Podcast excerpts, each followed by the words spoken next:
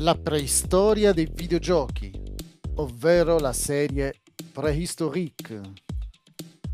Da qualche tempo vi sto raccontando la storia dei videogiochi, approfondendo il mondo retro gaming. Mi son detto, perché non andare oltre, ovvero verso la preistoria? E così oggi vi voglio parlare di Préhistorik. Préhistorik è un platform sviluppato dalla francese Titus Interactive per il mondo videoludico di inizio anni 90. Fu pubblicato nel 1991. In breve tempo arrivò il sequel, Préhistorik 2, il cui successo è stato maggiore, visto che dal 2010 è disponibile anche per Nintendo DSi. Inoltre, nel 2013, Newman Interactive presentò un remake per iOS e Android. Il videogiocatore deve comandare un preistorico abitante delle caverne, il quale combatterà contro i dinosauri a suon di clava. Gli easter egg. Dopo tanti avvii di Préhistorik 2, quando cambia l'anno si aggiunge un annuncio che avverte che è iniziato un nuovo anno. Inoltre, sono fornite alcune indicazioni sulla programmazione del videogioco.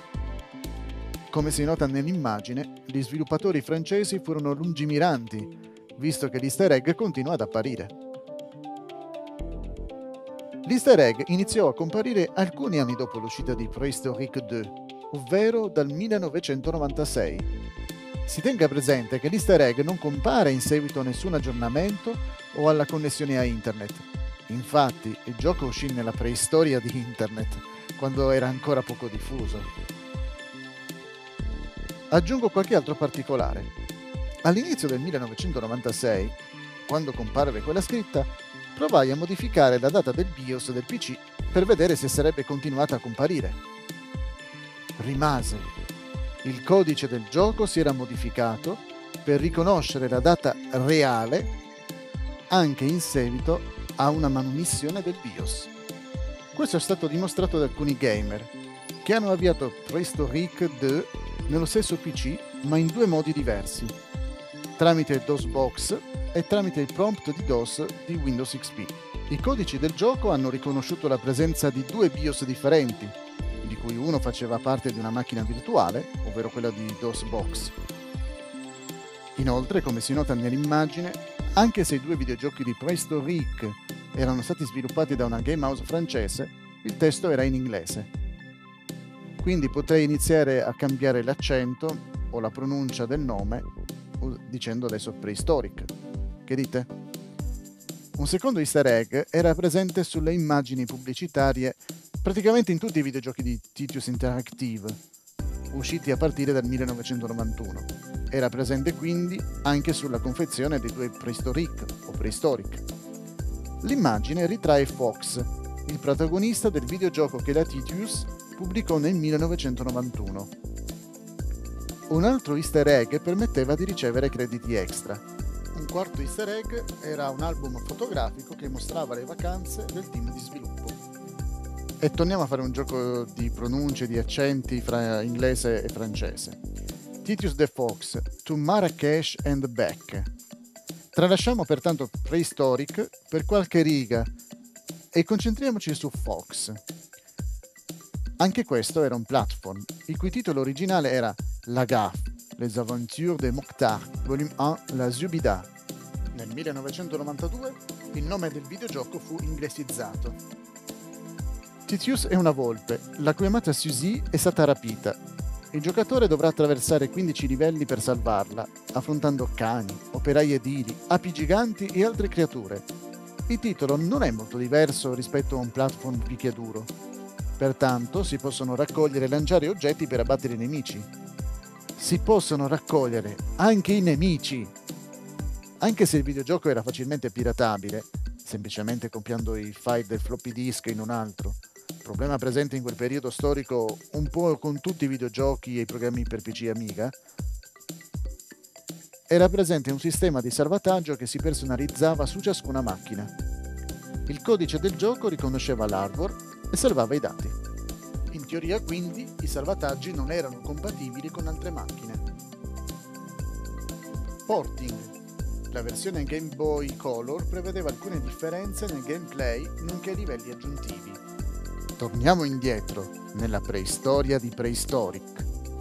I due Préhistorik erano piuttosto simili, ma noi ci concentreremo principalmente sul secondo episodio.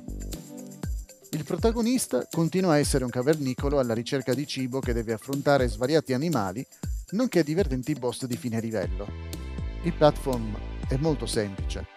Il giocatore deve far camminare e saltare il suo personaggio. Gli farà usare la clava per colpire alla testa i nemici. Ogni volta che si colpiscono i nemici e si raccolgono oggetti, cibo, diamanti, videogiochi, eccetera, si riceveranno dei punti che permetteranno di salire nella classifica finale. Non mancano oggetti nascosti da individuare colpendo qua e là all'interno dei livelli. I comandi di gioco sono semplicissimi, basati sui 4 tasti freccia, che permettono di muoversi nelle 4 direzioni e sulla barra spaziatrice usata per attaccare. Nel primo Préhistorik era richiesta la raccolta di una certa quantità di cibi per accedere al livello successivo. In Préhistorik 2 invece si può velocizzare la chiusura di un livello raccogliendo una centinaia. Porting storico. Préhistorik 2 inizialmente era stato sviluppato per MS-DOS e Amstrad CPC. In seguito è stato fatto un porting su Game Boy, modificando però il titolo in Prehistoric Man. Esiste un secondo videogioco intitolato Prehistoric Man, rilasciato per il Super Nintendo Entertainment System, quello che forse conoscete anche con il nome più semplice, Super NES. Questo titolo omonimo è stato poi reso disponibile per Game Boy Advance e Nintendo DS. Presente. Préhistorik 1 più 2 sono disponibili su GOG.com. Sì, il pacchetto intero si chiama Préhistorik 1 più 2. Nonostante le versioni originali fossero state distribuite su floppy disk e occupassero pochissimo spazio, meno di 5 MB, la versione di GOG richiede circa 100 MB. Infatti con i due videogiochi si installa anche DOSBox, già configurato e pronto all'uso. Anche Titus the Fox, To Marrakech and Back, occupa pochissimo spazio, circa 1 megabyte. Ma la versione di GOG richiede addirittura 1 gigabyte. Nei precedenti articoli non ci eravamo soffermati su questa notevole differenza rispetto alle versioni originali.